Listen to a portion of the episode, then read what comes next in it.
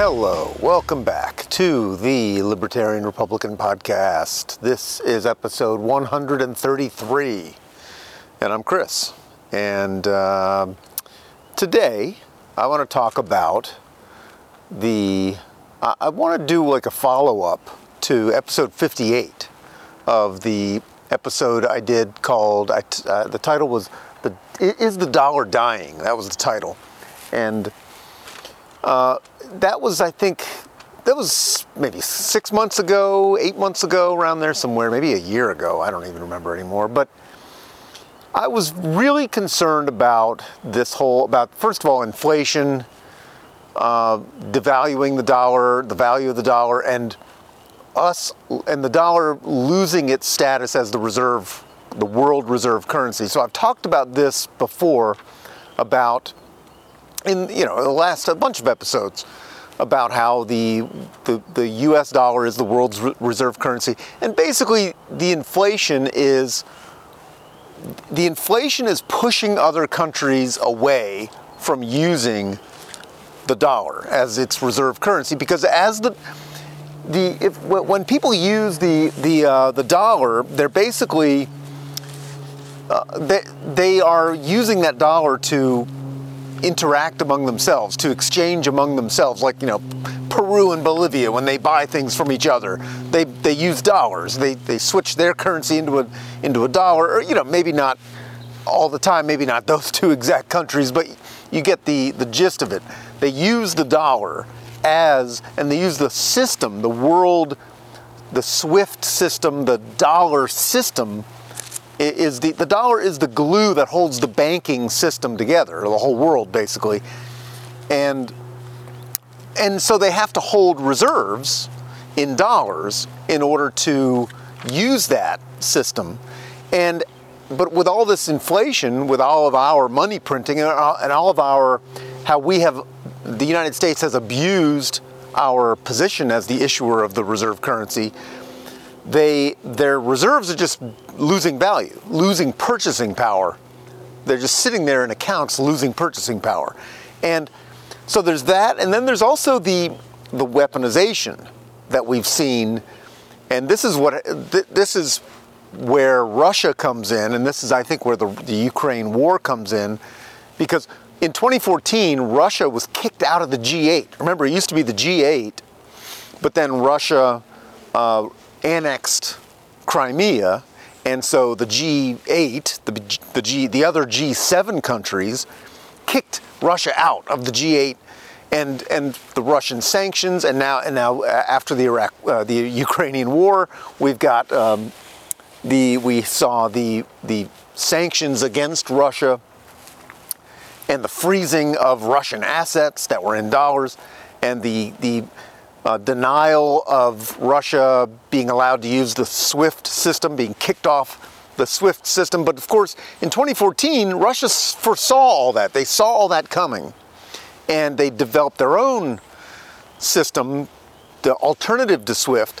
And so that's, that's what I want to talk about is the, so basically, the, the way the United States weaponized the dollar by, by saying that, oh, you're using our reserve currency, well, we're not going to let you use it. And we're going to freeze your assets and we're going to kick you out of the system. They, what they've done is they've, they've made a lot of people, the United States has made a lot of countries nervous.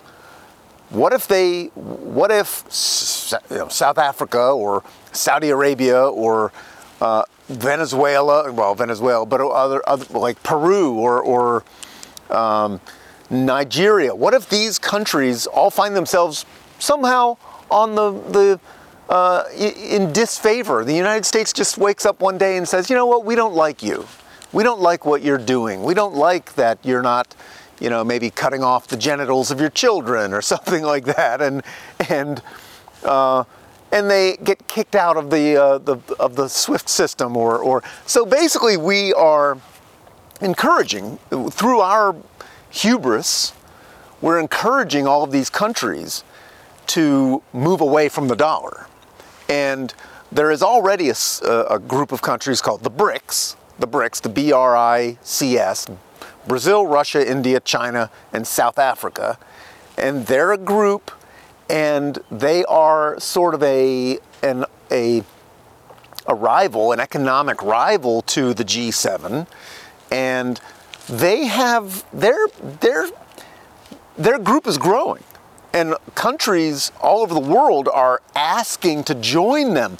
Turkey, Nigeria, Iran, and Saudi Arabia, and which is really interesting because when you think about um, when you think about Saudi Arabia and Iran are essentially enemies. They're essentially fighting a war in Yemen, uh, a proxy war in Yemen, the Sunnis and the Shiites. And so they're kind of enemies, but they've both formally asked to be members of the BRICS group, which is, and then you've got other countries like uh, Argentina and uh, Egypt and Indonesia. Indonesia is a huge country. So these are all huge countries, not to mention India and China, each have 1.4 billion people. So you're talking about you're talking about a group of countries. If all of these countries come together, Turkey is another one.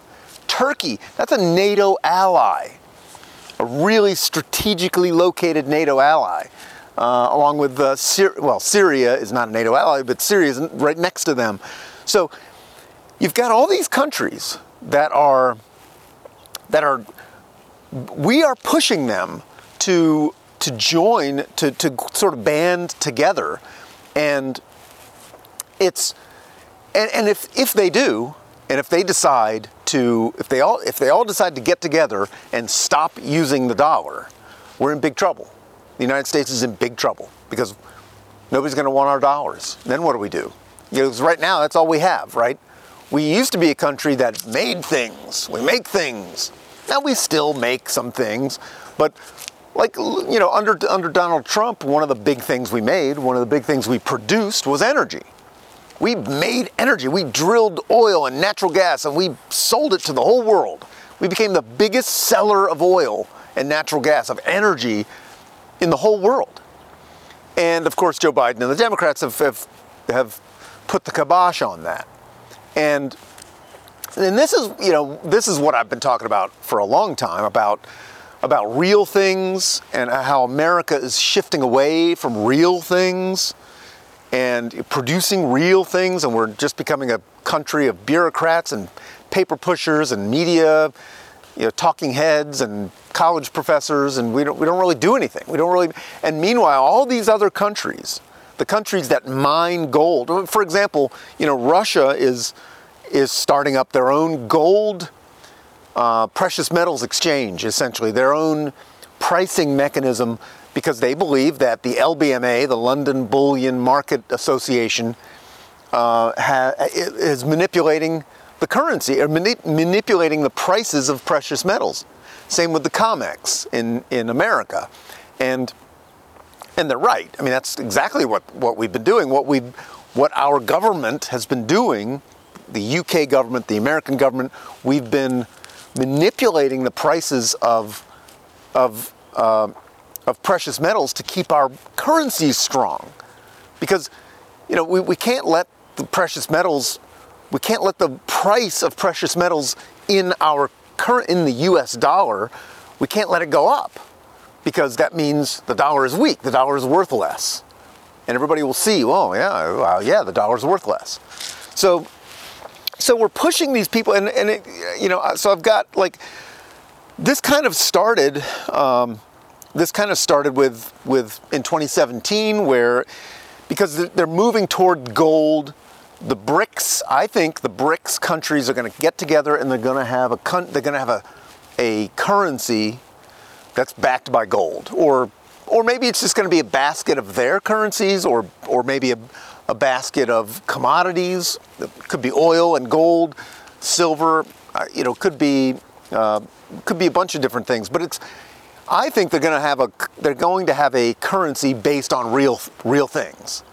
And you know, 2017 Germany asked for their gold back. Now we've got all these these countries buying gold uh, the, the number of countries, the, the amount of gold being bought by central banks around the world is the highest it's been right now since, it, since 1967. So that's 55 years, the highest in 55 years. That the, the, the worldwide interest in gold. So that tells you something. These central banks are, are they want gold. They're buying gold. Russia, China, and China, of course, we don't really know how much China has. We don't really know how much Russia has. Russia is one of the biggest producers, miners of gold, but you've also got countries like Peru and Venezuela, and uh, uh, and you've got India. India is a big buyer of gold. Turkey just bought their biggest, the the most gold they've ever bought. So, and you know, so you've got these. So basically, you have the. I mean, uh, it's really kind of the death of the West. It's America. We've got all this debt. Where, where our debt to GDP level is well over 100% of GDP now. Our national debt is well over 100% of GDP, and we are one of the highest in the country, in the world. Japan, of course, is the highest. They're an absolute disaster. So, I, I, I, like I've said before, I think I've mentioned this before. Keep an eye on Japan because that's going to be interesting. Because whatever happens in Japan is probably going to happen with us. But but it's different though because we have the world's reserve currency for now. Uh, but but yeah, there's only a few other countries, maybe 10 other countries that have a worse debt to GDP ratio than we do. And you know, then you've got you've got countries like the BRICS. Look at the BRICS. You know, Russia has a 12% debt to GDP ratio. Ours is over 100%. China is 50%. We don't really know what China, you know, China it's hard to know what the real numbers are. South Africa, 62%, India, 69%, Brazil, 75%. So you've got so you've got these countries are are and there's a there's a and, and I, I also want to say BRICS is not some kind of a it's not just some kind of thing that has kind of made up. It's a real thing. It's a formal uh, organization they have an actual summit. They have a BRICS summit every year. So it's a real thing. It's a real, they have real institutions.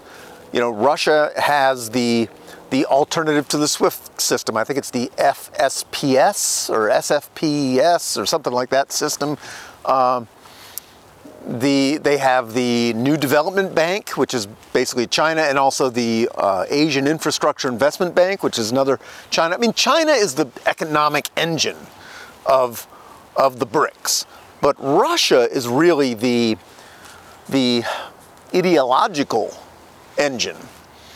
And like for example, and I mean, one of the things that Putin said. I mean, look at read what Putin says and you know, you can you can criticize Putin all you want, but he said something like I forget the exact quote was um, was good luck in the West trying to uh, using your trying to use your printed dollars to heat your homes and feed your children. Now think about that. Good luck trying to use your printed dollars to heat your homes and feed your children. Vladimir Putin said that. Man, that's those are some strong words right there because he's right. He's totally right, uh, and it's terrifying. Uh, so yeah, they've got the the, the NDB as a the New Development Bank as an alternative to the IMF and the World Bank and the SWIFT system. So you've got these countries, like I said, Turkey, Nigeria, Egypt, Indonesia. You know, these are huge. Nigeria has 220 million people. It's a huge country. And and like I said, China is kind of the the economic engine behind all this because they've got their their Belt and Road Initiative, which they, they started in 2013.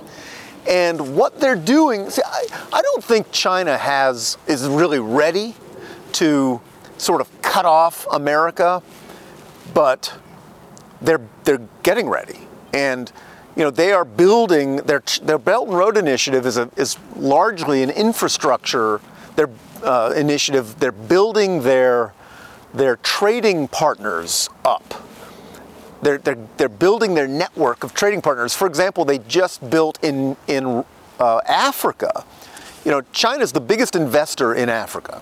They just built a railroad from Djibouti to Nairobi. Djibouti is the port, to uh, not Nairobi, uh, Addis Ababa.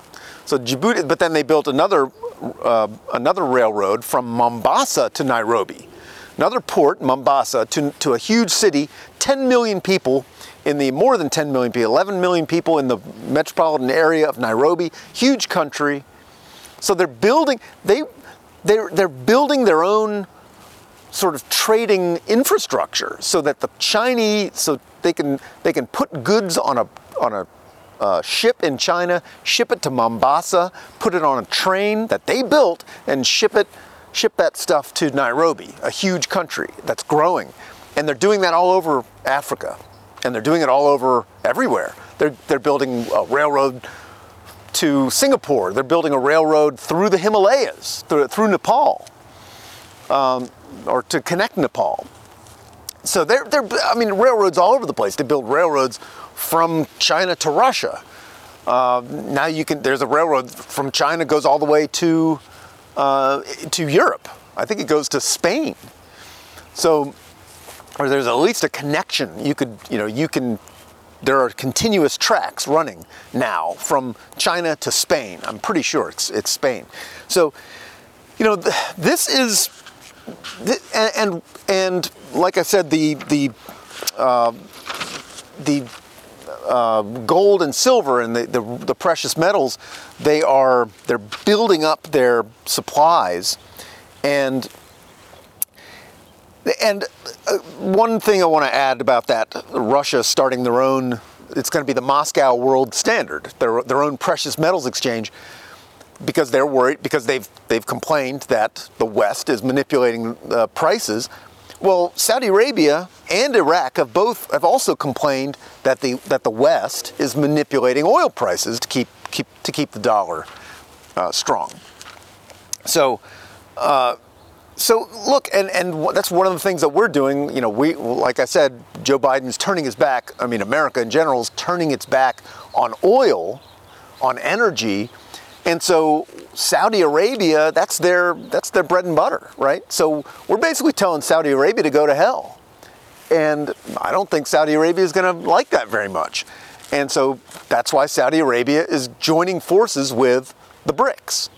We're driving all these people, all of these other countries, and it's the vast majority, when they're all together, it's going to be the vast majority of the world's population and the vast majority of the world's GDP, all in a group, basically in a rival to us, to the West, to America, to Europe, Canada. You know, look at Canada's a podunk country with like 25 million people, something like that, maybe 30, 35 million. Uh, look at uh, Australia. They have, I think Australia has 26 million people. Small countries. These are small countries. You know, like I said, Nigeria has 220 million people.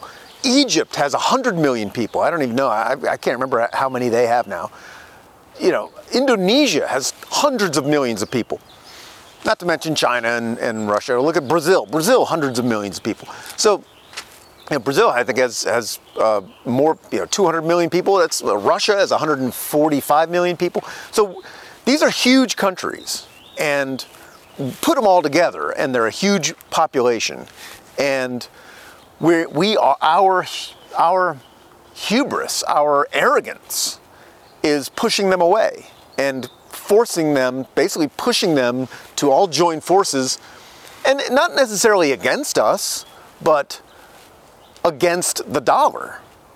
And because we've abused the, the, the privilege of, of having the world's reserve currency, of issuing the world's reserve currency.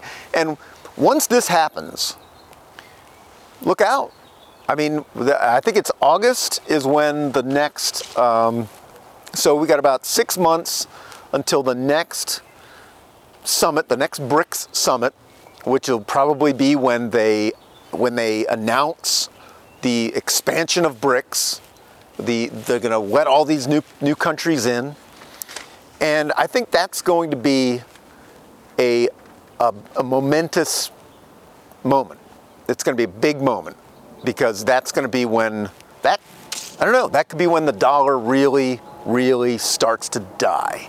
Because once people don't want our dollars, what are we going to do with them? And we got all these dollars, they're going to come back to us. So they're gonna because we've been in we've been exporting our inflation to the world, and they're gonna they're gonna bring it back to us. They're gonna send us our dollars back because they don't want them anymore. And then we're gonna be flooded. Now we're gonna have all these dollars, and and so the prices are gonna go up even more. And I think this is part of that whole of the whole uh, war in Ukraine. This is part of it. The people in Washington know what's going on, and they know that they've got to destroy Russia. And that's what this war in Ukraine is really all about. It's not about Ukraine. It's, ne- it's never been about Ukraine. Part of it is about the expansion of NATO. I mean, it's it's always been about the expansion of NATO and the and the bringing Russia under our thumb, bringing Russia to heel and, and now it might get to the point where we have to crush Russia in order to survive, uh, or else our economy will, will collapse. So it's really scary.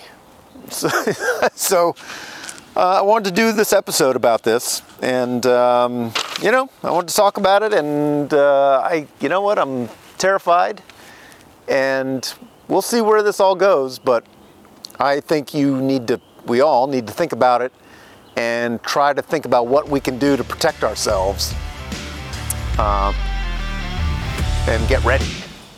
So, all right, that's it. That is episode 133.